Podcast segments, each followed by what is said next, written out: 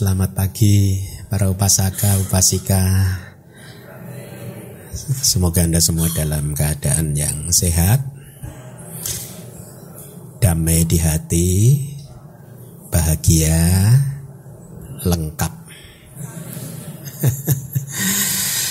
kita akan melanjutkan uh, pelajaran kita. Tapi mungkin saya minta beberapa menit untuk menjelaskan kepada Anda ciri dari pelajaran seperti ini itu Anda mirip orang kuliah. Ya bahkan kepada murid-murid Abidama yang hari Sabtu saya menyampaikan kepada beberapa dari mereka bahwa pelajaran yang disampaikan di hari Sabtu Abidama itu setingkat pelajaran S2 kalau di universitas di tempat saya belajar.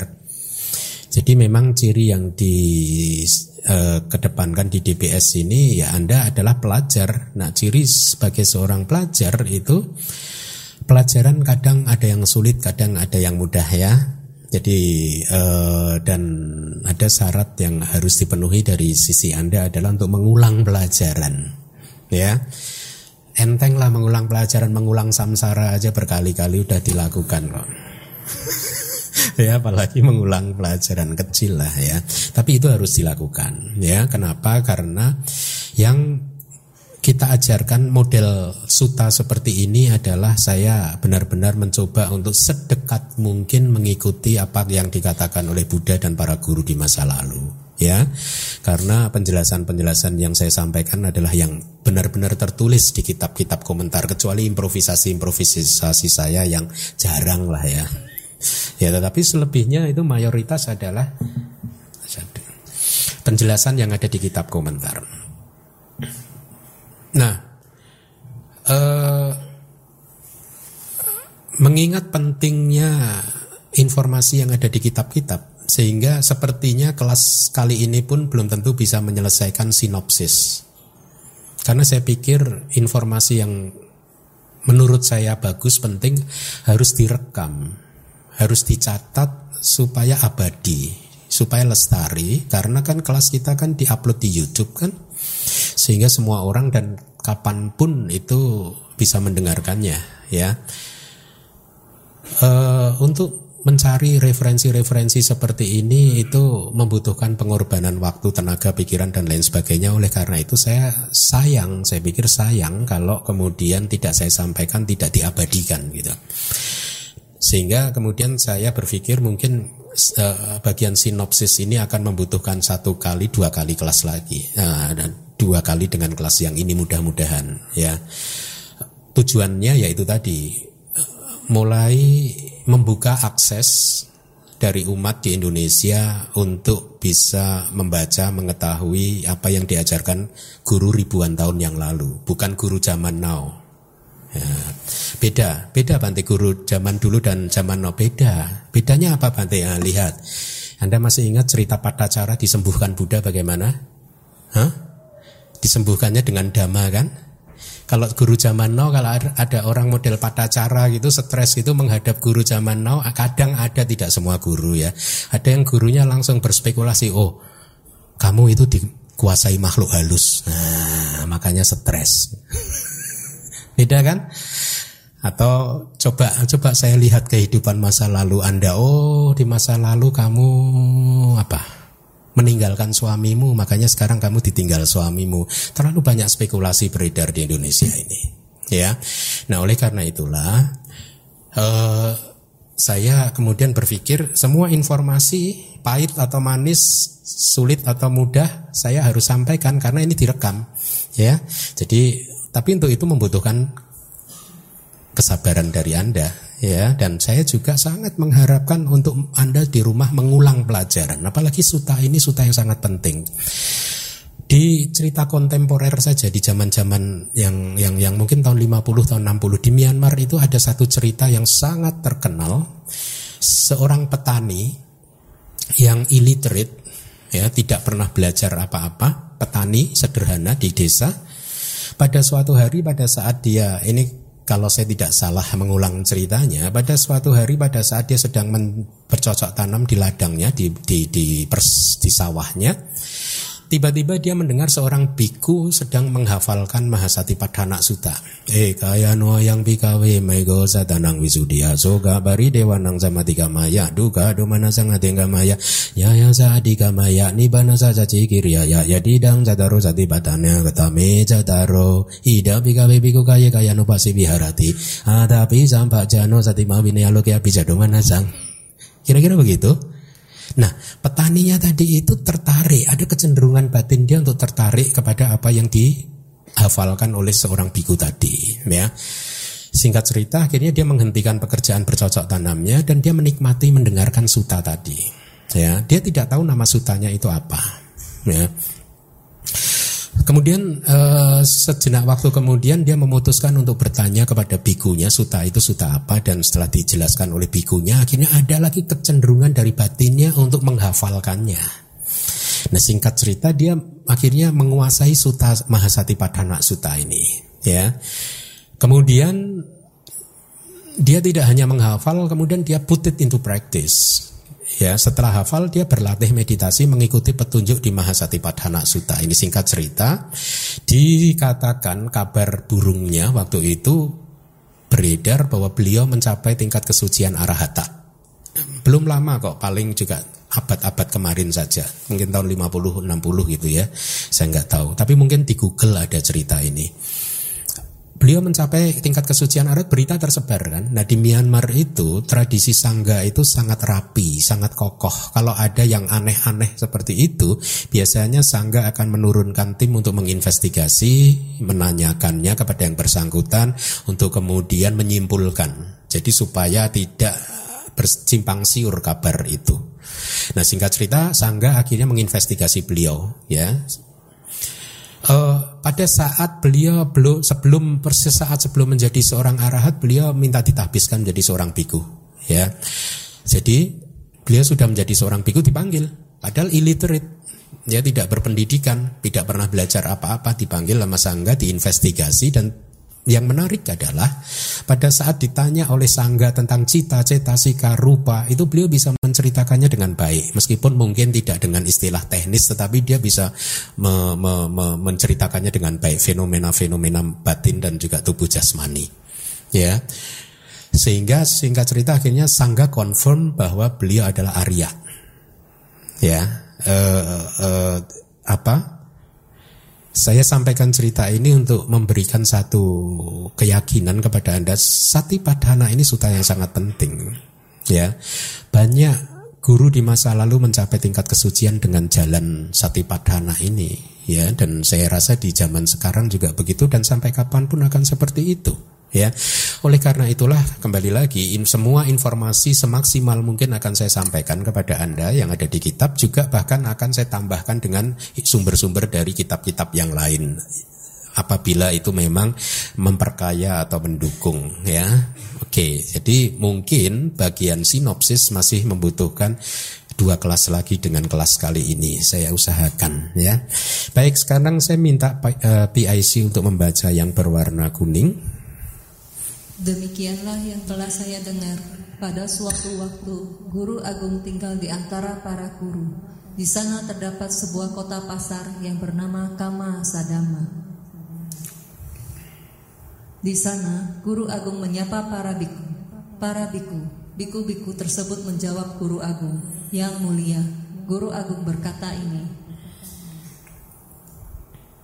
Para biku, inilah jalan tunggal untuk kesucian para makhluk untuk penanggulangan kesedihan dan ratap tangis, untuk kemusnahan rasa sakit jasmani dan duka cita, untuk pencapaian metode yang benar, untuk realisasi nibbana. Inilah yang disebut empat fondasi untuk perhatian penuh. Di sini para biku, seorang biku, setelah mengingkirkan nafsu ketamakan dan perasaan tidak senang di dunia, berdiam sebagai pengamat tubuh di dalam kaitannya dengan tubuh, gigih dengan pemahaman yang jernih, perhatian penuh. Setelah mengingkirkan nafsu ketamakan dan perasaan tidak senang di dunia, berdiam sebagai pengamat perasaan-perasaan di dalam kaitannya dengan perasaan-perasaan, gigih dengan pemahaman yang jernih, berperhatian penuh. Setelah mengingkirkan nafsu ketamakan dan perasaan tidak senang di dunia, berdiam sebagai pengamat batin di dalam kaitannya dengan batin, gigih dengan pemahaman yang jernih, berperhatian penuh. Setelah mengikirkan nafsu ketamakan dan perasaan tidak senang di dunia, berdiam sebagai pengamat dama-dama di dalam kaitannya dengan dama-dama, gigih dengan pemahaman yang jernih, berperhatian penuh. Sinopsis selesai. Baik, terima kasih Aling. Mari kita lihat, kita lanjutkan. Uh, di kitab ada cerita tentang 30 biku yang setelah mengambil subjek meditasi artinya objek meditasi tapi istilahnya di kitab itu subjek meditasi jadi yang benar sebenarnya subjek meditasi dari begawan dari bagawa pergi ke wihara untuk uh, spend wasa selama tiga bulan musim hujan. Ya wasa itu musim hujan ya. Nah uh, kemudian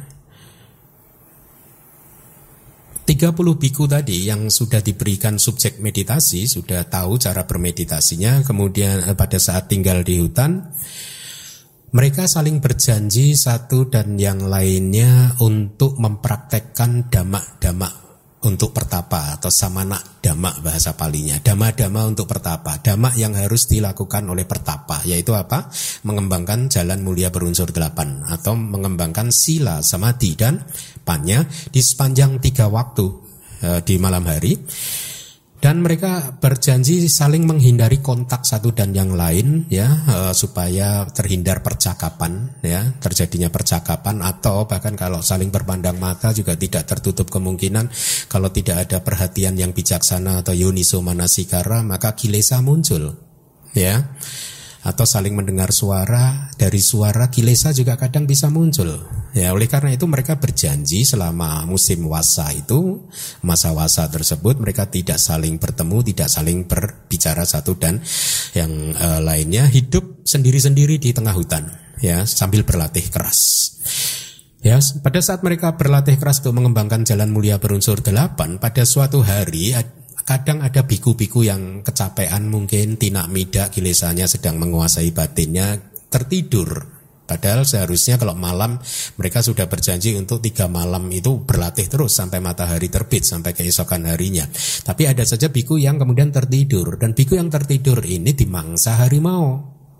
Ya. Tapi tidak ada yang tahu karena yang dimangsa juga mengikuti janjinya tidak berteriak ya juga dikatakan bahkan kalau ada ini jadi tidak ada yang menyaksikan kalau biku-biku ini ada yang dimangsa satu persatu, tidak ada yang tahu. Singkat cerita pada saat hari Uposata, tradisi Sangga pada saat eh, bulan baru ataupun bulan purnama kita bertemu untuk mengulang menguatkan tekad kita untuk mempraktekkan sila-sila kita patimoka. Mereka berkumpul di tempat yang sudah disepakati sebagai tempat untuk membaca ulang patimoka baru sadar kalau jumlah mereka berkurang banyak. Kalau di kitab dikatakan jumlah yang hadir hanya 15 saja. Jadi yang 15 di mangsa harimau. Itu zaman dulu begitu. Zaman sekarang juga ada. Ya, ada saja di zaman modern itu biku yang hilang juga ada. Ya. Nah, karena insiden seperti itu akhirnya 15 bante yang masih hidup kemudian membuat peraturan baru. Apabila ada yang diganggu harimau maka harus memberitahu yang lain. Gitu. Nah singkat cerita eh, pada suatu hari eh, salah satu biku di eh, mangsa lagi oleh harimau. Kemudian biku yang lain berkata bante bante ada harimau bante ada harimau. Ya. Kemudian bante-bante yang lain akhirnya mengejar untuk menyelamatkan biku yang di apa bawa oleh harimau. Tapi harimaunya pintar, dia berlari membawa lari ke atas bukit ke tempat yang sulit sehingga tidak bisa dikejar oleh bantainya gitu ya. Tapi apa yang terjadi? Biku yang sedang dikuasai oleh harimau tadi, dia mengatasi kesakitannya dengan mengembangkan wipasana hingga mencapai uh, happy ending story, empat maga, empat jalan dan empat buah atau empat pala dan disertai dengan empat pengetahuan analitis itu. Lalu bagaimana biku tadi bisa mencapai maga dan palak bahkan arahat ya. Dikatakan di dalam kitab kita bahwa biku tadi mengingat-ingat kemurnian silanya bahwa sejak dia menjadi biku sampai hari itu dia sudah berjuang keras untuk memurnikan silanya ya. Dia juga sudah memenuhi tugas-tugas pertapa ya. Pada saat mengingat itu semua bahwa dia adalah seorang yang dutiful sebagai seorang biku pertapa, maka hatinya damai ya. Sehingga dengan kedamaian hatinya tadi dia mudah sekali untuk mencapai upacara samadhi.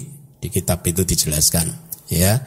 Dan tidak hanya mencapai upacara samadhi, dia juga mencapai apana samadhi atau jana ya. Berlandaskan dengan dua jenis konsentrasi tadi, dua jenis samadhi tadi, beliau mengembangkan wipassananya. Jadi walaupun di bawah cengkeraman harimau, beliau bermeditasi hingga tercapainya pencerahan ya. Nah di kitab juga ada informasi bagaimana mungkin dia bisa mencapai tingkat kesucian arahata dalam waktu yang singkat pada saat dicengkram oleh harimau ya.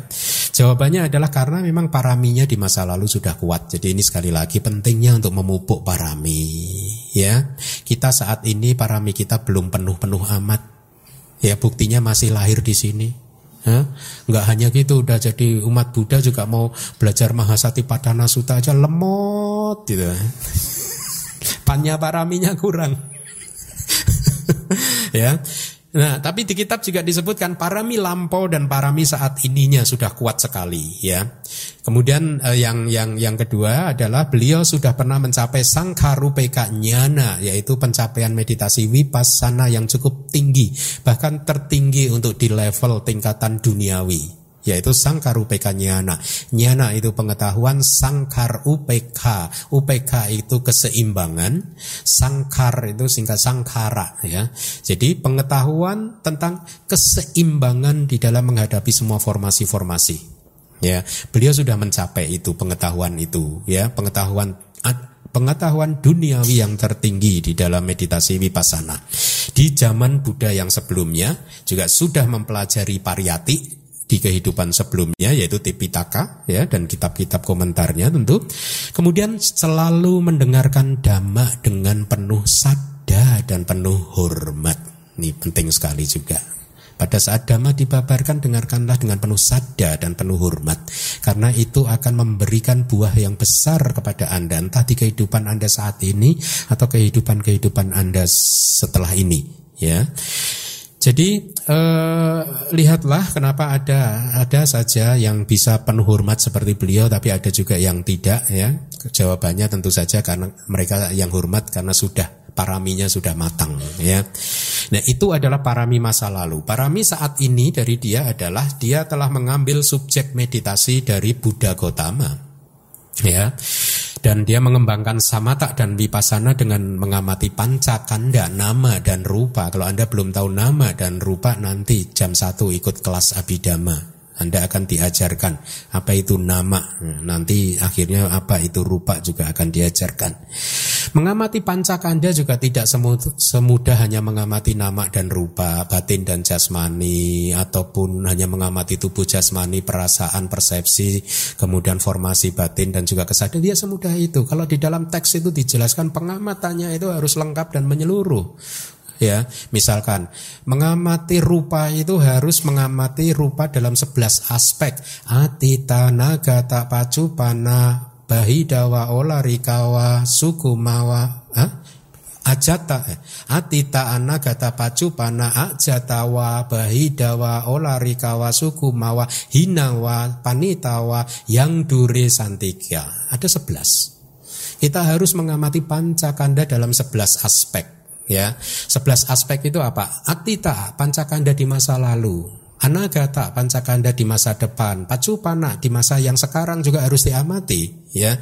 Kemudian internal dan eksternal sudah lima. Kemudian hina dan tidak hina, yang yang inferior dan juga yang superior sudah berapa berarti? Tujuh. Kemudian yang lembut dan juga yang kasar berapa? Sembilan. Yang dure santikewa, yang jauh ataupun yang dekat. Ada sebelas. Ya, nah informasi-informasi seperti ini bagaimana Anda mengetahui yang jauh yang dekat itu yang bagaimana? Hah? Dulu tahunya waktu SMP jauh dekat 25 rupiah kan itu biskut. Ini pancakanda yang jauh yang dekat yang seperti apa?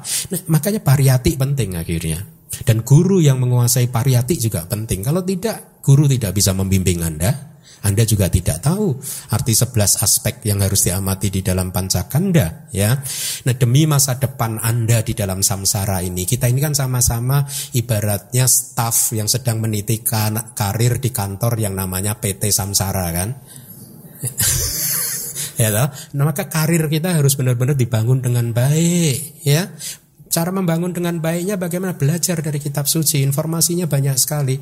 Ternyata di sini untuk bisa menjadi seorang biku yang meskipun dicengkram oleh harimau masih bisa mencapai magak dan pala, dia adalah biku yang dengan syarat-syarat sudah terpenuhi seperti yang saya sebutkan tadi.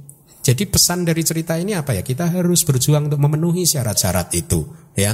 Jadi kalaupun ngantuk, ya seminggu sekali ini juga belajar abidama. Memang jam satu itu jam habis makan biasanya kan tidur ya, nggak apa-apa lah, ya. Nanti Senin sampai Sabtunya bisa tidur kalau Minggu ya. Eh, berjuanglah yang keras, ya. Nah demikianlah maka biku tadi bisa mengatasi rasa sakit tubuh jasmani dengan satipatthana. Ini hanya contoh ya kan saya sudah sampaikan di awal kan manfaat dari satipatthana itu ada ada berapa? Hmm?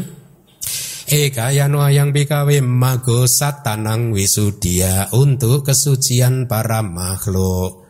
Soka pari dewanang sama tiga maya untuk penanggulangan kesedihan dan ratap tangis, duka domana sanang atenggamaya untuk kelenyapan rasa sakit tubuh jasmani dan sakit hati atau duka cita, nyayasa adigamaya untuk pencapaian jalan yang benar atau metode yang benar, nibanasa saci kiryaya untuk realisasi nibana. Ada tujuh manfaat. Tetapi di kitab komentar kemudian diuraikan lagi satu persatu yang dimaksud mencapai kesucian itu seperti apa, mengatasi rasa e, kesedihan dan ratap tangis dan seterusnya itu seperti apa. Nah, cerita tentang 30 biku adalah cerita yang disampaikan di dalam kitab komentar untuk memberikan informasi kepada kita bahwa rasa sakit tubuh jasmani bisa diatasi dengan meditasi satipadana ya bahkan hingga pencapaian arahata sehingga semua rasa sakit itu e, tidak bisa muncul setelah beliau parinibbana ya itu maksudnya kemudian ada lagi cerita Makanya tadi di awal saya sampaikan cerita-cerita ini mau tidak mau saya pikir harus saya sampaikan karena ini untuk referensi kan nantinya ya.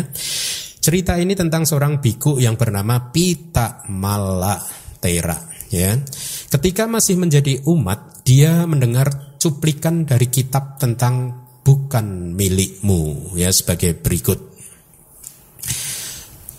Ini seperti yang petani tadi mendengar seorang biku mengulang Mahasati Padhana Suta. Kalau ini Pitak Malak ini waktu jadi umat dia mendengar ada ada ada pembabar dhamma menyampaikan ini ya. Rupang bikawe nak tumhakang wahai para biku rupa tubuh jasmani itu bukan milik anda.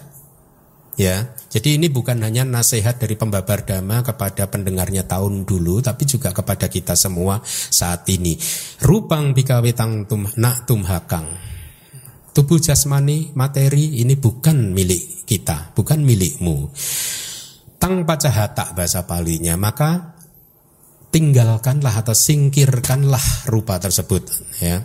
Penyingkiran tersebut akan menjadi atau untuk manfaat dan kebahagiaanmu dalam waktu yang lama. Nah, kembali sutanya hanya seperti ini. Kalau saya bacakan seperti ini kan Anda sulit juga memahaminya. Jadi sekali lagi inilah pentingnya guru dan juga pentingnya kitab komentar ya.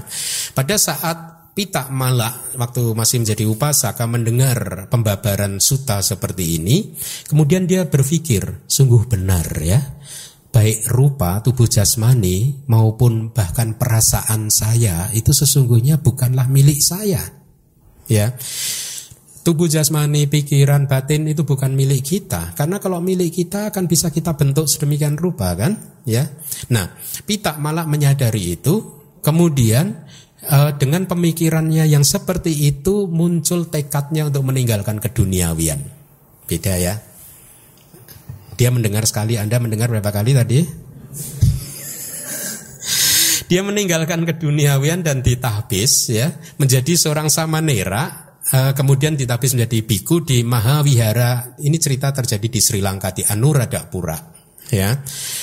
Kemudian ini menarik lagi informasinya. Setelah menyelesaikan dua matika, artinya setelah menyelesaikan pariyati dalam level yang yang yang minimal ya dua matika yang memang diperlukan, tetap saja kan pariyati diperlukan kan? Belajar setelah selesai, dia bersama dengan 30 biku yang lain pergi ke suatu tempat yang bernama Gabala Walia ya di Sri Lanka sana.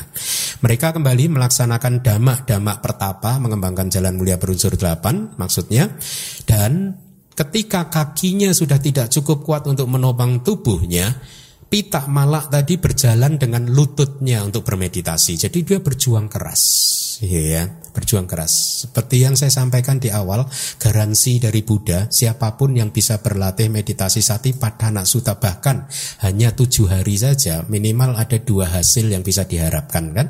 ya. Nah ini pitak malak ini mencoba untuk mengikuti itu. Jadi dalam keadaan kesulitan, kesakitan seperti apa pun, dia tetap memperhatikan subjek meditasinya ya. Bahkan pada saat dia sudah tidak bisa berjalan pun dia masih berjalan dengan lutut untuk mengembangkan satinya perhatian penuhnya terhadap subjek meditasi yang dia amati. Pada suatu malam seorang pemburu menyangkanya sebagai, uh, sebagai seekor rusa dan menusuknya dengan tombak. Dia terkapar di atas rumput tetapi pada saat yang sulit seperti itu dia memanfaatkan situasi seperti itu untuk meningkatkan usahanya untuk mengembangkan wipassananya ya hingga akhirnya mencapai tingkat kesucian arah hatta juga dengan pengetahuan analitis. Jadi pesannya adalah dalam keadaan apa pun jangan ditinggalkan itu praktek sati padhana. Ya karena itu sesungguhnya bisa mengatasi kesedihan kita, rasa sakit kita terhadap apa pun. Ya, di dalam kehidupan sehari-hari Jangan pernah berpikir cerita seperti ini adalah cerita yang terlalu dibesar-besarkan. Ya, saya mempunyai sada terhadap cerita-cerita seperti ini. Ya, bahwa ini adalah cerita yang uh, karena saya punya sada, ya, bisa saja terjadi. Ya. Nah, di syair di atas Anda menemukan kalimat pajahata, lenyapkanlah, singkirkanlah, itu kira-kira ya. Apa yang harus disingkirkan? Pertanyaannya begitu kan. Pada saat Anda membaca itu yang harus dilenyapkan apa? Tubuh jasmani bukan milik saya. Lenyapkanlah, singkirkanlah. Yang harus disingkirkan apanya? Nah, sekali lagi, kalau kita tidak membaca kitab komentar, kita juga tidak tahu dikiranya yang harus disingkirkan tubuhnya. Tubuh jasmaninya. Itulah mengapa ada seseorang yang mempunyai pandangan salah, yang berpikir bahwa dia ini menderita karena punya tubuh jasmani, dan kemudian bermeditasi, mengembangkan ke kejijikan kejemuan terhadap tubuh jasmani kira-kira seperti itu ya bahkan kemudian singkat cerita dia bisa mencapai arupa ya tan, uh, alam Brahma yang tidak mempunyai tubuh jasmani apa pun ya. Ada yang didorong oleh pandangan salah seperti itu meskipun juga ada yang di, tidak didorong oleh pandangan salah tetapi ada saja makhluk yang berpikir bahwa penderitaan ini muncul karena ada tubuh jasmani. Sehingga kalau dia bisa meninggalkan tubuh jasmani, maka tidak ada penderitaan lagi. Di sisi lain ada juga makhluk yang mempunyai pandangan salah yang berpikir bahwa penderitaan ini muncul karena ada batin, perasaan. Kalau saya nggak punya perasaan lagi, nggak punya batin lagi, nggak punya persepsi lagi, maka nggak akan ada penderitaan. Nah, akhirnya mereka terlahir masing-masing sebagai makhluk yang di satunya itu tidak mempunyai tubuh jasmani, yang satunya lagi tidak mempunyai batin. Jadi makhluk yang hanya mempunyai tubuh jasmani saja. Nah ini semua adalah contoh-contoh tentang pandangan salah ya. Bisa jadi bisa jadi ini dari saya ya. Mereka membaca suta secara salah akhirnya berpikir seperti itu tadi. Tetapi maksud dari Buddha pada saat mengatakan bahwa tubuh jasmani bukan milik Anda maka singkirkanlah. Yang dimaksudkan oleh Buddha bukannya tubuh jasmani yang harus disingkirkan tetapi pelekatan kita terhadap tubuh jasmani itu yang harus disingkirkan Jangan melekat kepada tubuh jasmani. Cepat atau lambat tubuh jasmani kita ini harus sakit. Cepat atau lambat tubuh jasmani ini harus berkerut, harus keriput. Hmm? Gak ada lagi operasi yang udah dioperasi 10 kali nggak bisa, tetap berkeriput.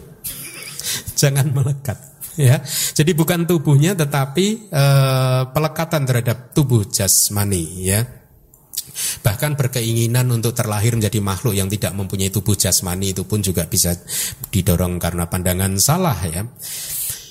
Uh, Lalu di kitab ada lagi informasi bagaimana cara kita menyingkirkan pelekatan terhadap tubuh jasmani caranya. Kita harus bisa melihat bahwa pancakanda lima agregat itu dengan objektif, dengan apa adanya. Nah caranya bagaimana? Dengan mengembangkan samadhi dulu. Ya sila samadhi banyak harus dikembangkan.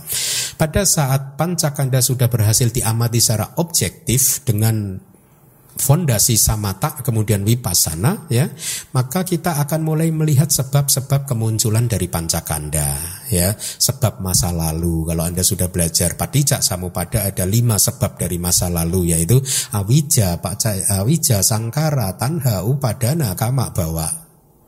Banti jelasin. Nah. Ini lima lima apa lima cetasika inilah yang menjadi penyebab uh, munculnya apa uh, pancakanda di, di di saat yang sekarang ini. Nah tujuannya apa? Saya singkat saja. Tujuannya untuk memperkuat persepsi bahwa segala sesuatu yang muncul itu pasti ada sebabnya. Ya, tidak ada sesuatu yang muncul tanpa sebab. Ima seming sati idang hoti. Ketika ada ini, ada ini ya ada itu. Imasu pada idang upajati. Dengan munculnya ini maka itu muncul. Hmm? persepsi ini penting sekali. Supaya kita tidak tersesat di dalam menganalisa permasalahan yang terjadi di dalam kehidupan. Bahwa segala sesuatu kita alami karena tunduk dalam hukum sebab dan akibat. Ya. Pada saat uh, yogi sudah bisa melihat sebab-sebab kemunculannya dari pancakanda tadi ya maka yogi akan mulai melihat anicca ketidakkekalan ya. Kenapa? Karena ternyata segala sesuatu sesaat setelah muncul dia lenyap muncul dia lenyap anicca tidak kekal pada saat persepsi dia tentang anicca mulai muncul, persepsi tentang duka juga perlahan-lahan muncul. Kenapa? Karena duka itu definisinya adalah satu keadaan yang senantiasa tertekan oleh kemunculan dan kelenyapan dari fenomena. Kita ini setiap saat tanpa kita sadari tertekan oleh muncul dan lenyapnya fenomena tubuh jasmani dan juga fenomena batin. Itulah yang disebut duka. Lalu apa yang disebut anata? Disebut anata karena tidak ada wujud yang solid yang mengendalikan proses ini. Tidak ada wujud yang solid yang memiliki proses ini. Semuanya berproses dengan sendirinya sesuai dengan hukumnya masing-masing. Tidak ada yang bisa, tidak ada yang mengendalikan. Makanya disebut anata. Nah, realisasi anicca, duka dan anata inilah yang membawa yogi tersebut untuk mencapai pencerahan. Ya, jadi tubuh jasmani bukan milik Anda karena kalau tubuh jasmani adalah milik Anda, maka Anda bisa memerintahkan tubuh jasmani untuk menjadi seperti yang Anda inginkan, menjadi tidak pernah sakit, ganteng, cantik dan lain sebagainya untuk apa e, mengikuti keinginan-keinginan Anda. Perasaan juga bukan milik Anda karena kalau perasaan itu milik Anda maka Anda bisa mengendalikan perasaan supaya yang muncul perasaan bahagia terus senang terus ya. Demikian pula dengan pancakanda yang lain. Jadi, apabila kita bisa melihat anicca, duka, anata terhadap pancakanda tadi, maka pelekatan kita kepada pancakanda atau terhadap pancakanda akan lenyap. Demikian informasi yang ada di kitab uh, jadi suci.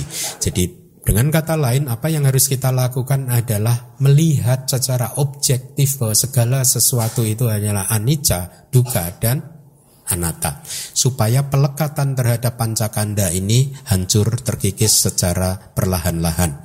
Demikianlah yang Arya Pita Malak mengatasi rasa sakit tubuhnya. Selanjutnya cerita tentang Saka, raja dari para dewa.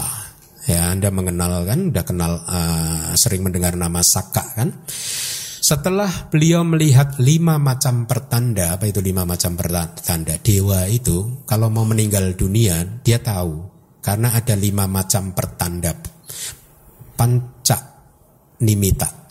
Ya, lima macam pertanda itu adalah bunga perhiasan dia, bunga-bunga itu ya, layu ya kemudian apa pakaiannya tiba-tiba tampak kotor lusuh kemudian ketiaknya mulai berkeringat ya kemudian tubuhnya mulai lesu, lemah, dan dia sudah tidak menikmati lagi tempat duduknya. Ya. Pada saat melihat lima tanda ini dewa tahu bahwa kehidupannya sebentar lagi akan berakhir. Ya, nah Saka melihat lima tanda tersebut, ya, sehingga dia ketakutan oleh kematian dan dilanda oleh duka cita, perasaan sedih karena menyadari kehidupan dia sebagai raja dari dewa itu sebentar lagi akan berakhir. Oleh karena itu dia memutuskan untuk mengunjungi Buddha dan bertanya bertanya tentang sebuah pertanyaan yaitu tentang UPK Wedana, tentang perasaan ketenangan ya. Di akhir jawaban atas pertanyaan tentang UPK Wedana tersebut, Saka beserta 80 ribu dewa lainnya kokoh di buah Sotapati. Jadi tidak hanya Saka tetapi ada 80 ribu dewa lainnya mencapai tingkat kesucian Sotapana. Dan yang menarik kitab kita menginformasikan bahwa kehidupan dia sebagai Saka meninggal kemudian dia lahir lagi sebagai dewa Saka lagi. Jadi dua periode. Tante kampanye nih ya. Jadi Saka yang tadi meninggal dunia lahir lagi sebagai dewa dan jadi Saka lagi. Ya kan dua periode kan? Ya. Nah, 80 ribu dewa yang lain e, menjadi sotapati kehidupannya e, Saka menjadi raja para dewa lagi ya caranya bagaimana ternyata dengan melakukan pengamatan terhadap perasaan yaitu wedana nupasana yaitu perenungan yang kedua di Mahasatipadana Sutta ini ya. Dengan mengamati perasaan yang muncul dan lenyap akhirnya Saka berhasil mengatasi rasa duka cita di hatinya, domanasa ya. Kemudian cerita yang lain masih ada lagi tentang Dewa Puta, ya seorang dewa, ya makhluk dewa yang bernama Subrahma, ya. Subrahma mengalami keberhasilan hidup di surga dikelilingi oleh seribu bidadari. Nah, ini kalau Anda yang terobsesi dengan kelahiran surga karena ingin dikelilingi seribu bidadari ini, ini ceritanya ini ya. Ah, tapi ada yang lain, aduh Bante, di, dikelilingi satu bidadari aja udah capek. Apalagi seribu. Berkaitan dengan hal tersebut, ya, eh, 500 bidadari ketika memetik bunga-bunga dari sebuah pohon tiba-tiba meninggal dunia dan lahir di neraka. Lihat, ini anda yang terobsesi di kelahiran di surga. Ya. Huh? Bisa loh dari surga langsung neraka ini contohnya. Huh? Bisa langsung ke neraka. Kehidupan tidak kekal. Hmm? Kenikmatan dengan yang diimpi-impikan oleh mereka yang mengimpikan kenikmatan dikelilingi bidadari juga tidak kekal. Oh, jadi janganlah apa e, beraspirasi kehidupan yang tidak kekal yang penuh duka seperti ini ya. Nah, Subrahma dewa tadi setelah melihat kelahiran 500 bidadari di neraka dan setelah tahu bahwa akhir dari kehidupan dia sendiri pun juga sudah dekat dan dia pun juga akan tahu akan lahir di neraka Kenapa dia tahu? Karena dia sadar sejak atau selama kehidupan dia sebagai subrahma, dia tidak pernah melakukan perbuatan baik. Dia hanya memuaskan panca inderanya saja selama jutaan tahun, bayangkan. Ya, hanya karma buruk, karma buruk, karma buruk aja. Loh Bante, menikmati bidadari karma buruk, iya karma buruk. Karena itu nafsu. Ya, nafsu kan? Itu tidak baik ya. Oleh karena itulah Subrahma sadar kalau dia meninggal dunia saya juga akan lahir di neraka. Maka timbul e, perasaan kesedihan ya, ketakutan, dumana sawedana, perasaan duka cita ya. E, kemudian dia dan ratusan bidadari yang masih di surga, yang masih hidup, menemui Buddha dan berkata kepada Buddha seperti ini. Batin ini senantiasa dicekam oleh rasa takut. Hati ini senantiasa terusik berkaitan dengan kesulitan yang belum muncul. Artinya apa? Kita sering kan batin kita terusik kedamaian kita ber, pada saat memikirkan tentang apa yang menurut kita kesulitan yang akan terjadi besok. Hah? Ini yang dimaksud. Dia melihat kematiannya sudah dekat dan itu yang mengusik kedamaian dia, mengganggu kedamaian dia, ya. Seperti kita sering pada saat ketakutan terhadap masa depan, batin kita terusik, kedamaian kita terusik, ya. dan juga yang akan segera muncul. Seandainya ada tempat yang bebas dari rasa takut, dia bertanya kepada Buddha, akankah Anda atau Buddha memberitahu saya? Kemudian Buddha berkata begini, selain yang saya beri warna kuning itu, faktor-faktor pencerahan yang sudah dikembangkan melalui praktek pengekangan diri, selain pengendalian indera-indera, selain pelepasan total, saya tidak melihat adanya keselamatan untuk para makhluk di mana pun di samsara ini. Lihat, jadi Anda harus mulai benar dulu ini cara berpikirnya ini. Tidak ada tempat yang aman di dalam samsara. Selama kita masih putu jana, ya, oleh karena itu kita harus berjuang keras untuk menjadi Arya, baru aman. Ya. Nah, di akhir dari khotbah, Subrahma dan 500 bidadari yang mengikutinya kokoh di Sotapati buah menjadi seorang sotapana dan dia pergi kembali ke Dewa Loka dengan penuh kegembiraan dan kebahagiaan. Jadi lihatlah para dewa yang seharusnya lahir di neraka tetapi karena kegigihannya mereka akhirnya bisa menjadi sotapana dan bebas akhirnya dari kelahiran di neraka atau empat apa ya yang lain ya. Tetapi kondisi seperti ini hanya terjadi pada makhluk yang tidak melakukan kama buruk yang sedemikian beratnya yang bisa menghalangi pencapaian dia. Ya. Demikianlah sati patana yang bisa mengatasi rasa sakit jasmani dan duka cita. Ya. Kemudian manfaat sati patana yang berikutnya adalah untuk pencapaian metode yang benar nyayasa adigamaya bahasa palinya. Yang disebut atau dimaksud sebagai metode yang benar adalah jalan mulia yang memiliki delapan unsur atau jalan mulia berunsur delapan dikatakan sebagai metode yang benar. Oleh karena di bagian awal ini jalan satipadana duniawi yang telah dikembangkan menuntun pada pencapaian jalan adi duniawi. Artinya begini bagian awal ya. Pada saat kita retret melatih meditasi samata dan kemudian wipasana mengikuti Mahasatipadhana Sutta, sesungguhnya kita sedang mengembangkan jalan duniawi. Ya, jalan mulia berunsur delapan yang masih duniawi, yang belum berkembang secara maksimal. Karena kalau jalan mulia berunsur delapan ini sudah berkembang secara maksimal, maka muncullah apa yang disebut maga dan pala, jalan dan buah. Jalan dan buah ini adalah jalan yang adi duniawi, yang melampaui keduniawian. Ya, jadi pada saat kita retret kita sedang mengembangkan jalan yang duniawi. Pada saat Anda menjadi seorang Arya pada momen itu yang ter, yang Anda capai adalah jalan adi, duni, adi duniawi. Ya, nah tetapi jalan awal tadi yang duniawi tadi harus dikembangkan karena menuntun pada pencapaian jalan adi duniawi. Nah, eh, bagaimana kemudian cara mengembangkan jalan duniawi ini? Ya, kemarin pada waktu eh, meditasi saya sedikit menyinggung eh, tentang bahwa kita bermeditasi sesungguhnya kita akan menembus empat kebenaran mulia ya. Struktur dari empat kebenaran mulia kebenaran mulia yang pertama tentang duka itu adalah kebenaran mulia yang harus kita pahami selengkap-lengkapnya. Ya. Dengan cara melihat pengalaman langsung dipahami bahwa nama rupa itu hanyalah muncul lenyap dan terkondisi dan lain sebagainya. Kemudian kebenaran mulia yang kedua tentang sebab atau asal mula duka tanha nafsu keinginan itu adalah dhamma yang harus ditinggalkan harus dihancurkan Kemudian, kemudian kebenaran mulia yang ketiga tentang nibana, yang lenyapnya duka, itu adalah dhamma yang harus direalisasi. Yang keempat adalah kebenaran mulia tentang jalan menuju lenyapnya duka yang merupakan nama lain dari jalan mulia berunsur delapan. Ini adalah dhamma yang harus dikembangkan. Nah, cara mengembangkannya melalui apa? Melalui sati padana. Ya, dengan mengembangkan jalan mulia berunsur delapan, akhirnya kita mencapai jalan adi duniawi. Kira-kira rutenya seperti itu.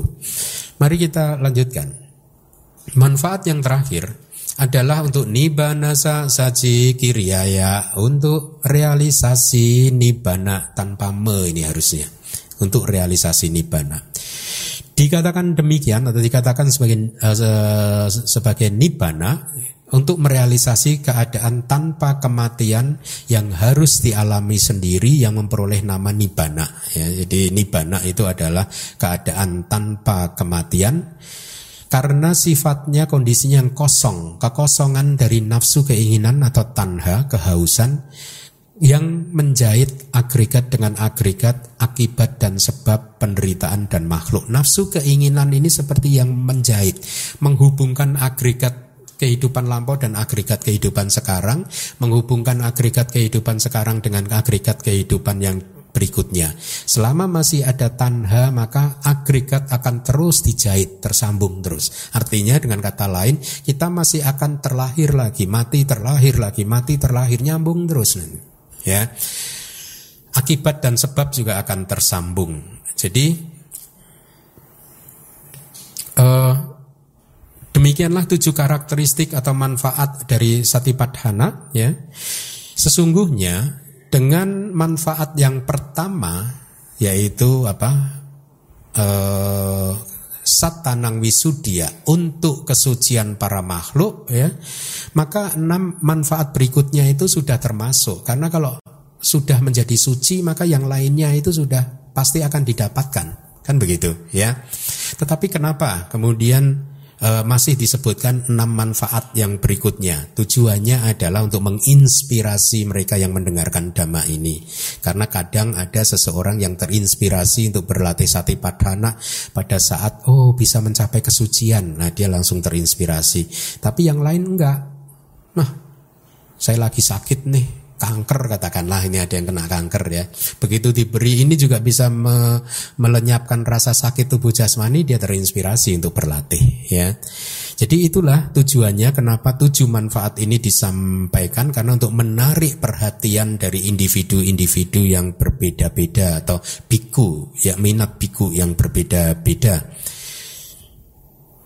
Setelah mendengar kalimat yang memuji Satipadana, para biku ini akan berpikir bahwa jalan ini, jalan sati padana ini benar-benar bisa menghancurkan apa yang disebut empat malapetaka. Ini terminologi Buddhis. Empat malapetaka, cataro upadawa. Gitu. Bahasa palinya. Empat malapetaka, cataro upadawa. Ya. Cataru itu empat, upadawa itu malapetaka apa itu? Empat malapetaka itu kalau yang belajar abidama akan mudah untuk menghafalkannya Soka pari dewa duka domanasa. Ya. Kalau Anda yang sudah hafal teks itu mudah untuk menghafal. Sebenarnya ini adalah empat manfaat dari tujuh manfaat dari satipatana. Soka pari dewa duka domanasa. Soka itu kesedihan, pari dewa itu ratap tangis, duka itu rasa sakit tubuh jasmani, domanasa itu rasa sakit hati, kesedihan, duka cita. Ya, empat ini disebut empat malapetaka di dalam kehidupan ini. Ya, makhluk manusia itu sering sekali stres depresi hanya gara-gara empat ini ya padahal ada sebab depresi stres yang lain kesed, apa penderitaan yang lain yaitu apa nafsu keserakahan itu juga kilesa tapi kan sifatnya nafsu keserakahan itu kan perasaannya menyenangkan Ya enggak? Tapi kalau ini tadi kesedihan, rata tangis, rasa sakit tubuh jasmani, rasa sakit hati itu enggak enak, rasanya panas, terbakar. Kalau nafsu mah enak ya, ya. Padahal itu sama-sama racunnya loh itu. Huh? Tapi kan yang satu racunnya enak Bante. Jadi itu istilah teknis empat malapetaka. Mari kita lanjutkan dan membawa tiga pencapaian spiritual yang luar biasa, yaitu tadi satipadana tadi, yaitu apa? Kesucian, pengetahuan dan nibbana. Kita akan masuk ke ke paragraf yang lain. Yadidang Cataro Satipadhana yaitu empat Satipadhana atau inilah yang disebut empat fondasi untuk perhatian penuh. Dikatakan sebagai empat, di sini angka empat adalah batasan angkanya. Dengan ini Buddha menjelaskan bahwa Satipadhana itu ya hanya ada empat, tidak kurang, tidak lebih ya. Tidak ada lima satipatana tiga satipatana ya hanya ada empat saja ya. Lalu kita akan lihat dulu definisi uh, satipatana sebelum nanti kita bahas kenapa harus empat satipatana ya Arti pertama dari sati padhana seperti yang sudah saya sampaikan di awal kelas artinya adalah padhana itu fondasi sati itu adalah mindfulness atau perhatian penuh. Jadi arti dari sati padhana adalah fondasi untuk sati. Jadi bayangkan ada satu gedung, gedung ini tingkat ini ada fondasinya, ya. Jadi ibaratnya gedung ini adalah satinya, fondasinya yang di bawah empat fondasi ya. Jadi sati padana adalah fondasi untuk sati, artinya yang di bawah itu tadi ya. Satinya yang di atas atau bangunannya ini. Yang dimaksud dengan fondasi di sini adalah tempat untuk mengerahkan daya upaya. Jadi artinya tempat untuk mengamatinya sebagai subjek meditasi kita. Empat tadi Empat satipadhana itu adalah mengamati kaya wedana cita dhamma, tubuh jasmani, kemudian perasaan, cita, kesadaran-kesadaran, dan juga dhamma-dhamma atau objek mental-objek mental. Ya, empat inilah yang menjadi objek dari sati kita. Makanya dikatakan empat ini fondasinya sati. Paham ya? Karena sati hanya beredar di empat ini tadi, kira-kira seperti itu. Dengan demikian, sati padhana adalah tempatnya sati, seperti dalam kalimat tempat untuk gajah, tempat untuk kuda dan lain-lain. Ya, tempat untuk kuda untuk mencari makan, tempat untuk gajah untuk mencari makan. Jadi empat sati padhana adalah tempat untuk sati mencari makan. Artinya untuk mengembangkan sati dengan mengamati empat objek tadi ya yaitu kaya wedana cita dan dhamma. Kemudian istilah fondasi untuk sati.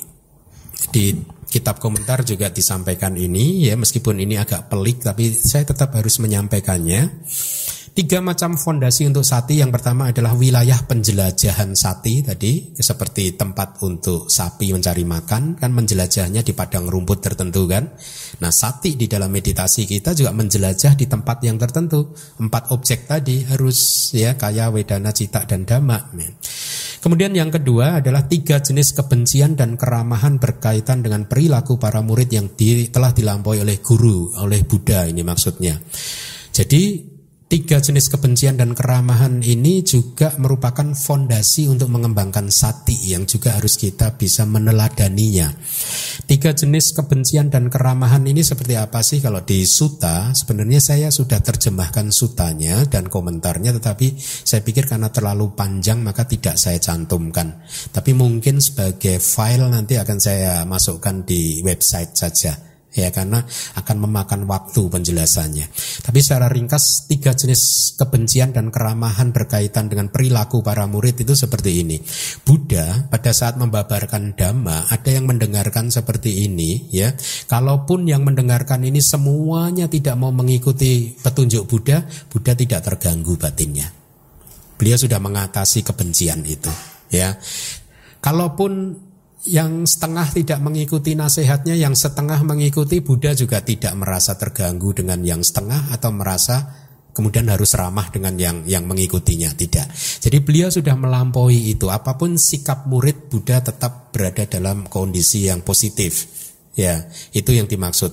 Nah, ini pun yang harus kita latih ya, supaya sati kita tumbuh, sati kita berkembang, supaya apa yang harus kita latih? Kita harus tetap tenang, seimbang, penuh perhatian terhadap sikap dunia, apa pun sikap dunia ini terhadap kita. Baik sikapnya positif atau sikapnya negatif, kita tetap harus bisa melampaui kebencian dan juga bahkan keramahan, ya. Kemudian yang ketiga disebut fondasi untuk sati ya sati itu sendiri ya. ya makanya tadi saya katakan agak rumit kan bahwa sati itu sendiri juga disebut fondasi untuk sati. Hmm. Mari kita lihat penjelasan selanjutnya. Tubuh kaya adalah pelayanan fondasi. Jadi arti dari padhana ya bisa diartikan sebagai fondasi. Kata Pali tadi juga bisa diartikan sebagai pelayanan, pelayan. Anda masih ingat cerita di kelas pertama bahwa sati itu sifatnya seperti sekretaris bos? Ingat ya? Atau kalau sebenarnya ini uh, modifikasi dari saya cerita tadi. Kalau dari kitab komentar itu sebenarnya begini, cerita Sati itu adalah seperti uh, pelayan raja, asisten raja ya yang senantiasa mengingatkan raja tentang harta benda yang penting harus diperhatikan oleh raja. Ya. Jadi inilah mengapa sati ini sifatnya seperti pelayan. Sat, seperti pelayan raja. Pelayannya sati, rajanya siapa? Pikiran kita, hati kita. Ya, jadi sati ini adalah pelayan, melayani hati kita yang mengingatkan kepada pikiran kita, batin kita tentang sesuatu yang baik dan sesuatu yang tidak baik, tentang sesuatu yang harus dikerjakan dan yang tidak diker boleh dikerjakan, yang harus dikembangkan dan tidak boleh dikembangkan. Nah, itu tugasnya sati. Ya.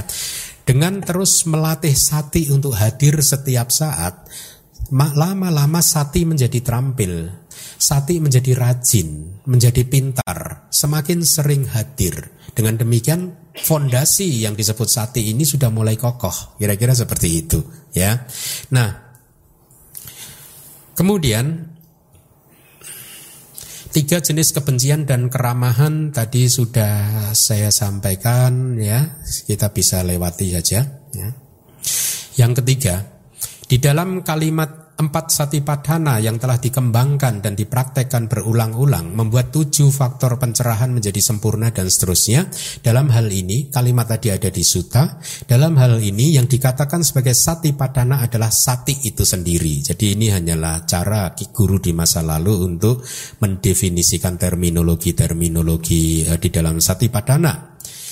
Kemudian disebut fondasi karena harus didirikan seperti fondasi bangunan ini ya harus didirikan.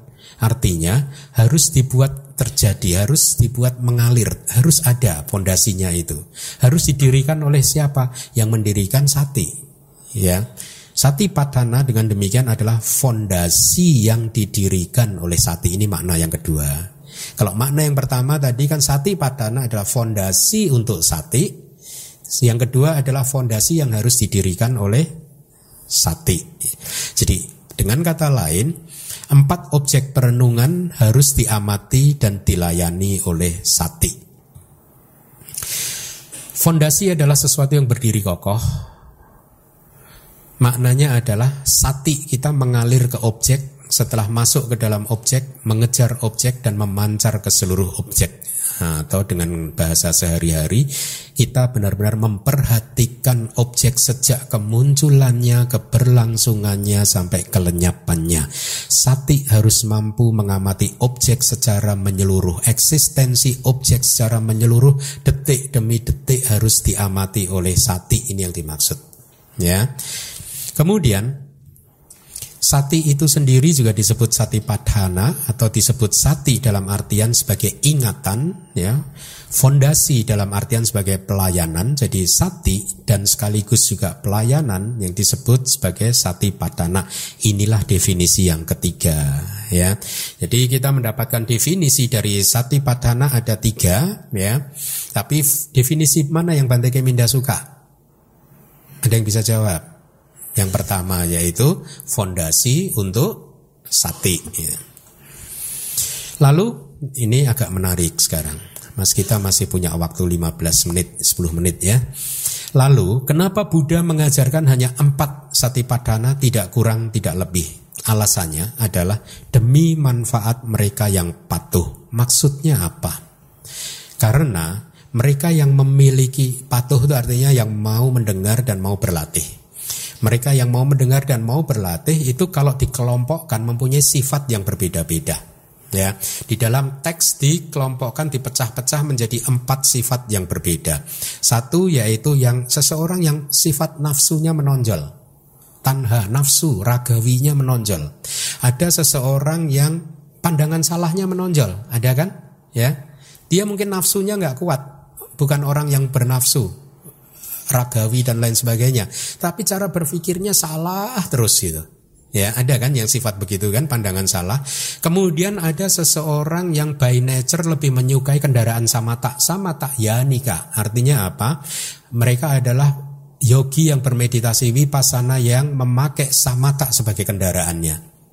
ya harus mencapai jana dulu kemudian keluar dari jana dan langsung dia berwipasana itu yang disebut samata yanika kendaraan samata atau samata yang dijadikan kendaraan untuk berwipasana sebagai landasan berwipasana. Atau seseorang yang memiliki kendaraan wipasana wipasana yanika ya. Atau uh, wipasana sebagai kendaraannya itu adalah seseorang yang berlatih meditasi vipassana tanpa jana. Ya, kita sudah dapat empat kan klasifikasi. Yang kelima apa? Orang yang kecerdasannya tumpul.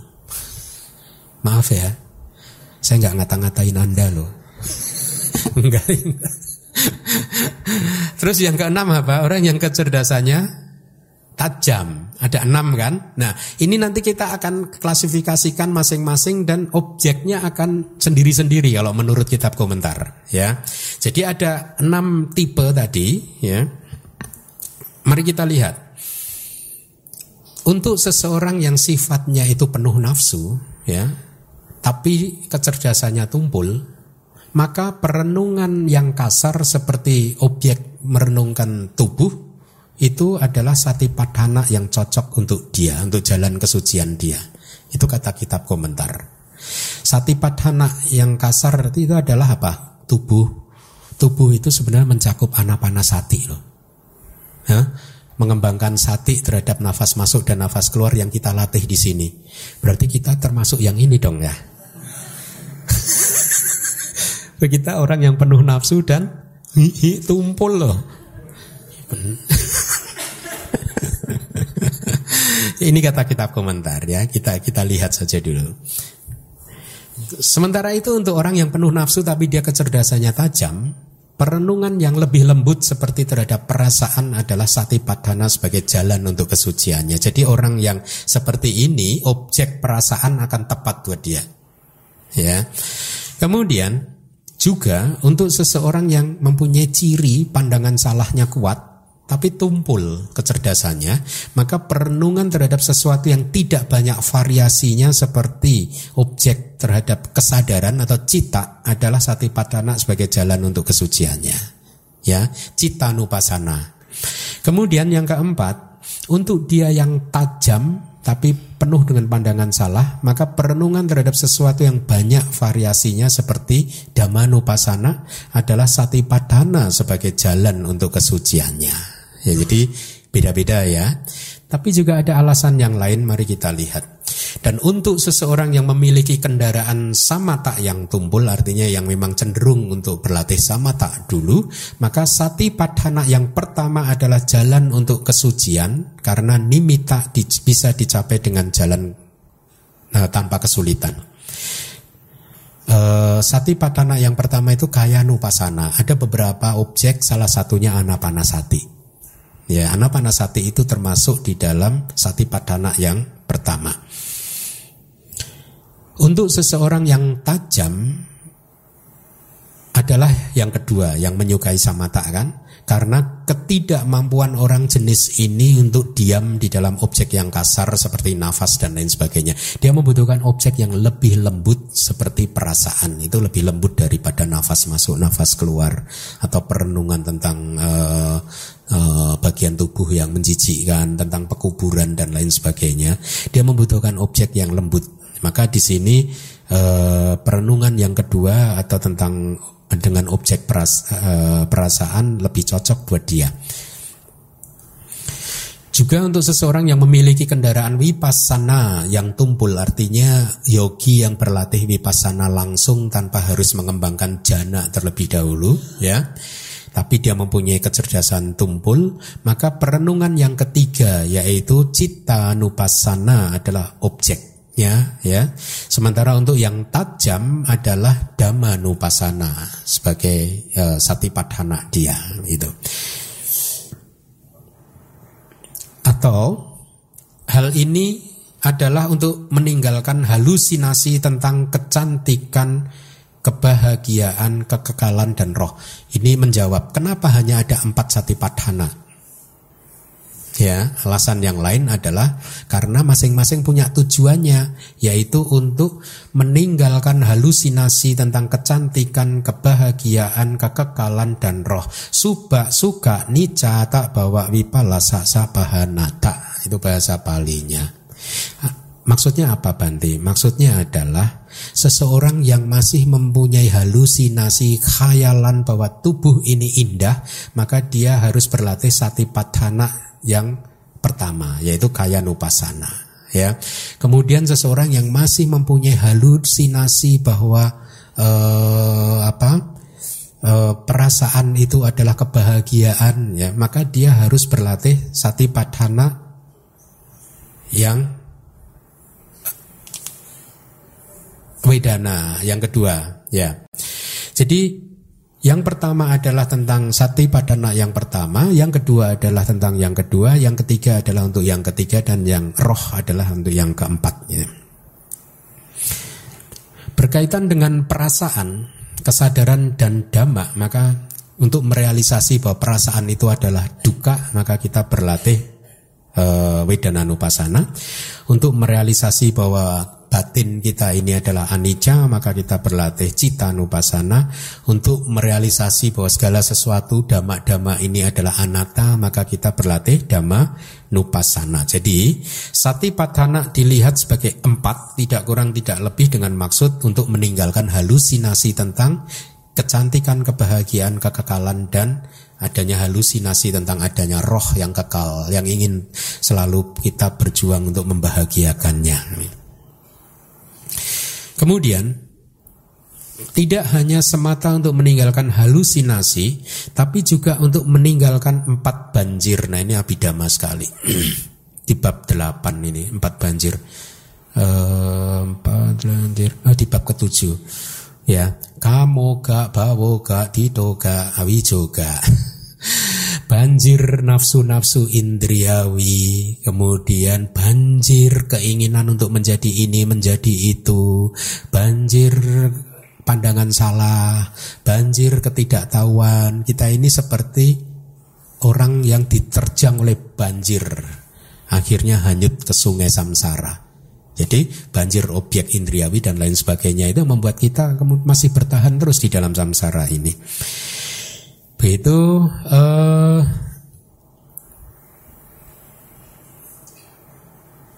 Ya, saya rasa kita cukupkan dulu sampai di Ya, kita cukupkan dulu sampai di sini. Kita masih memerlukan satu kelas lagi minggu depan. Mudah-mudahan bisa selesai kita sampaikan dan setelah itu baru kita akan membahas bagian yang sangat penting yang disebut anapanasati. Ya karena kenapa penting? Karena informasi di dalam anapanasati ini akan bermanfaat buat Anda untuk mengembangkan uh, mencapai kemajuan di dalam meditasi anapanasati. Baik, demikian yang bisa saya sampaikan. Semoga bermanfaat buat Anda bisa membuat anda meningkatkan kualitas kehidupan Anda dan secepat mungkin merealisasi nibbana. Sadu, sadu, sadu. Uh, Tadi mau tanya tadi yang tentang uh, duka sebagai akibat tertekan oleh fenomena fenomena-fenomena telinga pandang kemunculan itu itu termasuk nama duka atau sangkara duka? Yang tertekan oleh fenomena muncul dan lenyap itu itu wipari nama duka atau sangkara duka. Harusnya wipari nama duka. Wipari nama duka itu duka karena perubahan karena cirinya berubah kan. Kalau sangkara itu duka karena terkondisi kan. Teksnya tidak di, di, diklasifikasikan ke sana sih. Uh, tapi pada waktu ini saya ingin sharing aja pengalaman saya Pertama kali saya masuk ke Myanmar, saya langsung dibimbing guru yang cukup bagus menjelaskan pada saat menjelaskan duka itu beliau seperti mengatakan bahwa nanti kamu lihat pada saat kamu berada di dalam situasi seperti dibombardir oleh muncul lenyap muncul lenyap muncul lenyap dan itu cepat sekali itulah duka gitu. Ya, amati terus sampai persepsi tentang dukanya itu kuat gitu. Ya, kalau kita bermeditasi, begitu vipassana itu mulai berkembang kan mulai bisa mengamati muncul lenyap yang berlangsung dengan sangat cepat sekali gitu. Nah, itulah yang disebut duka. Berarti kalau ditanyakan tadi pertanyaannya Aling tadi ini wiparinama duka atau sangkara duka harusnya wiparinama, tapi itu jawaban saya ya. Wiparinama duka karena wiparinama duka adalah duka yang eh, disebut duka karena bercirikan perubahan kan. Ya toh? Berubah dia berubah. Kalau sangkara itu yang terkondisi. Seharusnya. Tapi di teks saya belum ketemu sih. Ya, oke. Okay. Oke, okay, yang lain. Ada lagi? Ada lagi yang lain? Satu lagi Bante. Yuk, ya. Kalau misalnya tadi ada dua kendaraan, kendaraan samata dan kendaraan vipassana. Mm-mm. Jadi kan tuh ada vipassana murni. Nah, bagaimana kita tahu bahwa kita cocoknya itu di samata atau vipassana? Dicoba dua-duanya. Coba dua-duanya. eh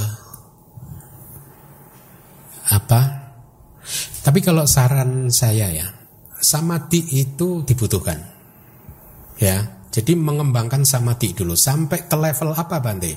Apakah sampai ke level jana atau bagaimana? Sampai ke level di mana kita merasa konsentrasi kita sudah stabil dalam jangka waktu yang lama. Maksudnya bagaimana Bante? Sampai ke keadaan di mana kita benar-benar berada dalam keadaan hening dan terpusat pada satu objek untuk jangka waktu yang lama. Jangka waktu yang lama itu berapa? Satu jam? Dua jam? Nah pada saat itu kita cek lagi pancaniwarana masih ada nggak? Ya, cara ngeceknya bagaimana Bante pancaniwarana kan kita tutup mata merem. Ya, caranya dicek, dites pada saat objek-objek pikiran itu keluar kita lihat reaksinya, efeknya kepada batin kita apa? Misalkan, pada saat kita teringat pengalaman masa lalu yang buruk, kita lihat batin kita sudah seperti daun teratai atau daun talas yang air menetes langsung tergelincir atau tidak? Ya, kalau kita masih seperti hati kita masih mudah tergores pada saat mengamati objek masa lalu ataupun uh, rancangan pikiran kita, berarti pancaniwarana belum ditundukkan ya. Kemudian dicek lagi pada saat teringat pengalaman-pengalaman yang membangkitkan nafsu-nafsu indriawi. Lihat hati kita seperti daun teratai itu tadi nggak tergelincir sendiri nggak? Masih ada bekasnya tidak? Akan kelihatan, akan terasa. Kemudian dicek pancaniwarana yang lain. Kita masih mudah ngantuk nggak dinamidanya ya. Kalau kita sudah confirm pancaniwarana sudah berhasil kita pingsankan, dan kita sudah bisa mempertahankan keadaan mengembangkan samadinya itu untuk jangka waktu yang cukup lama lalu kita keluar dari sana berwipasana cukup ya inilah yang disebut uh, karena definisi dari sama samadi itu cirinya adalah pada saat pancaniwarana sudah hancur Meskipun teks kita mengatakan sama samadhi adalah upacara samadhi dan apana samadhi, tapi cirinya itu dua-duanya baik itu kemudian ada istilah yang ketiga yang disebut kanika samadhi atau konsentrasi moment by moment, itu cirinya semua sama, pancaniwarana tertekan. Ya. Nah, itu pada saat kita sudah cukup stabil seperti itu kemudian kita amati. Kalau Anda bermeditasi cita nupasana ya fokus pada cita, diamati. Ya kalau Anda sedang katakanlah mau mengamati tubuh jasmani ya tubuh jasmani yang diamati gitu. Jadi itu uji coba terus sih. uji coba terus sih. Hmm? Yang mana? ya kalau saya yang saya jelaskan tadi saran saya seperti itu. Tetapi kan ada model meditasi vipassana langsung. Vipassana langsung itu sejak pertama kita langsung mengamati apa pun yang muncul lenyap di enam pintu. Ya toh? Tanpa harus mencapai level samadhi yang saya sebutkan tadi. Tapi kalau saran saya, capai dulu level samadhi di mana kita cukup stabil untuk jangka waktu yang cukup lama, sudah damai, Kemudian ada perasaan bahagia yang ini pancaniwarna kita tahu sudah dicek nggak muncul lagi baru setelah itu keluar untuk berwipasana. Ya. Karena ya macam-macam sih. Kalau yang berwipasana sejak awal yaitu tadi. Jadi mana yang lebih bagus lebih baik dicoba sih karena Buddha sudah parinibbana. Jadi Buddha tidak bisa kita tanya. Saya bukan Buddha. That's for sure. Diri kan juga uh, mencapai maga dan palahnya itu kan juga dari dasar anapanasati kan. Jadi Semua Buddha. Semata, Semua Buddha. Tapi mengapa di uh, mengajarkan Mahasatipatthana yang ada istilahnya wipasana murni ya gitu Nah ini pertanyaan ini mau dijawab jujur atau dijawab jujur sekali. Jadi nggak ada bohongnya. ini ini kalau kita bicara teks ya, ya bicara teks ya. Kalau kita mengikuti apa yang ada di Sutta Pitaka, maka Buddha dengan sangat jelas terang benderang mengatakan sama-sama di adalah jana satu, jana dua, jana tiga, jana. Sutta. Istilah sama samadhi termasuk upacara samadhi ada di kitab komentar. Ya, ada di Maga, ada di Abhidhamma, komentar-komentar Abhidhamma gitu. Kemudian istilah karnika samadhi yang konsentrasi momen by momen itu juga komentar semakin ke sini lagi. Ya itu faktanya seperti itu, tinggal mau dipilih yang mana. Itu kalau mengikuti suta, anda buka suta semuanya boleh buka suta, cari apa kata Buddha tentang sama samadhi penjelasan Buddha tentang jalan mulia berunsur delapan tentang khususnya sama sama di konsentrasi yang benar apa? Kalau Anda tidak bisa membuka mencari sutanya, coba buka Dhamma Cakak Pawatana Suta. Pada saat Buddha di Dhamma Cakak Pawatana Suta menjelaskan tentang jalan mulia berunsur delapan, coba bacalah tentang konsentrasi yang benar itu seperti apa. Itu penjelasan Buddhanya. Seperti itu. Ya, tetapi memang di kitab komentar sampai ke sini akhirnya ya seperti yang sudah itu kita ketahui itu. Begitu. ya. Nama budaya Bante. Uh, saya mau nanya Bante. Uh, Mana sih yang tanya? Orangnya. Oh, oh ya ya oke oke oke. ya silakan. Jadi untuk kita menentukan kita itu cocok di uh, kaya nupasana atau wedana, apakah memang karena kita kan banyak ada nafsu, kebodohan, apakah kita harus melakukan meditasi untuk mencapai jana dulu ya, sehingga baru kita tahu bahwa kita tuh lebih besar kalau katanya di mana, Bante. Jadi di apa namanya di nafsu atau uh, di kebodohan kita itu uh, supaya jadi uh, stepnya sudah kita benar-benar tahu itu bahwa itu yang lebih besar ada di dalam uh, uh, diri kita Bante. Mohon petunjuk Bante. Ya tentunya kalau Anda bisa mencapai jana itu sangat desirable. Sangat bagus sekali ya. Anda sudah dekat pada nibana Kalau disutakan seperti itu kira-kira ya Sudah dekat sekali dengan nibana Jadi sudah tidak perlu lagi mencari Anda yang mana yang mana sudah tinggal dikembangkan aja keterampilannya itu supaya di, dikuasai dengan baik. Tapi sekali lagi carita atau perilaku sifat-sifat seperti itu ada dijelaskan di dalam kitab-kitab kita. Sebenarnya yang bisa secara tepat untuk menunjukkan kita ini bagaimana kan Buddha. Buddha kan sudah parinibbana ya, jadi udah nggak bisa di, kita tanyakan lagi. Lalu bagaimana? Karena apakah apakah Bagaimana mengetahui sifat kita yang seperti apa? Kalau saran saya, cobalah meditasi itu dengan mendedikasikan waktu yang cukup. Ya makanya misalkan setiap tahun minimal satu kali retret selama 10 hari.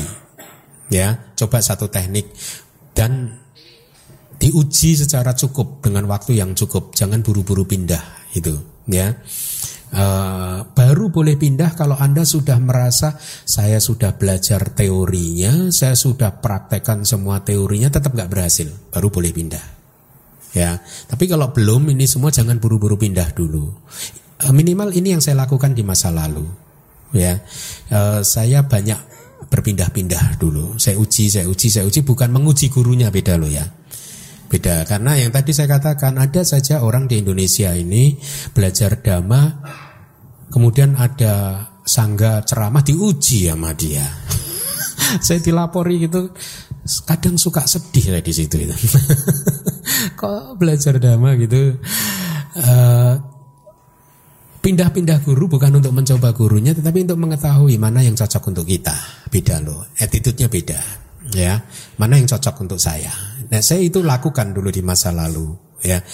Di Thailand saya begitu mencari-cari di India, di Myanmar. Bahkan di Indonesia juga. Nah, baru setelah itu kita akan mengerti dari pengalaman kita sendiri kecocokan kita di mana gitu. Ya, tetapi itu kan memakan waktu. Anda kan nggak punya cukup waktu seperti saya gini ya. Saya kan waktunya bebas ya.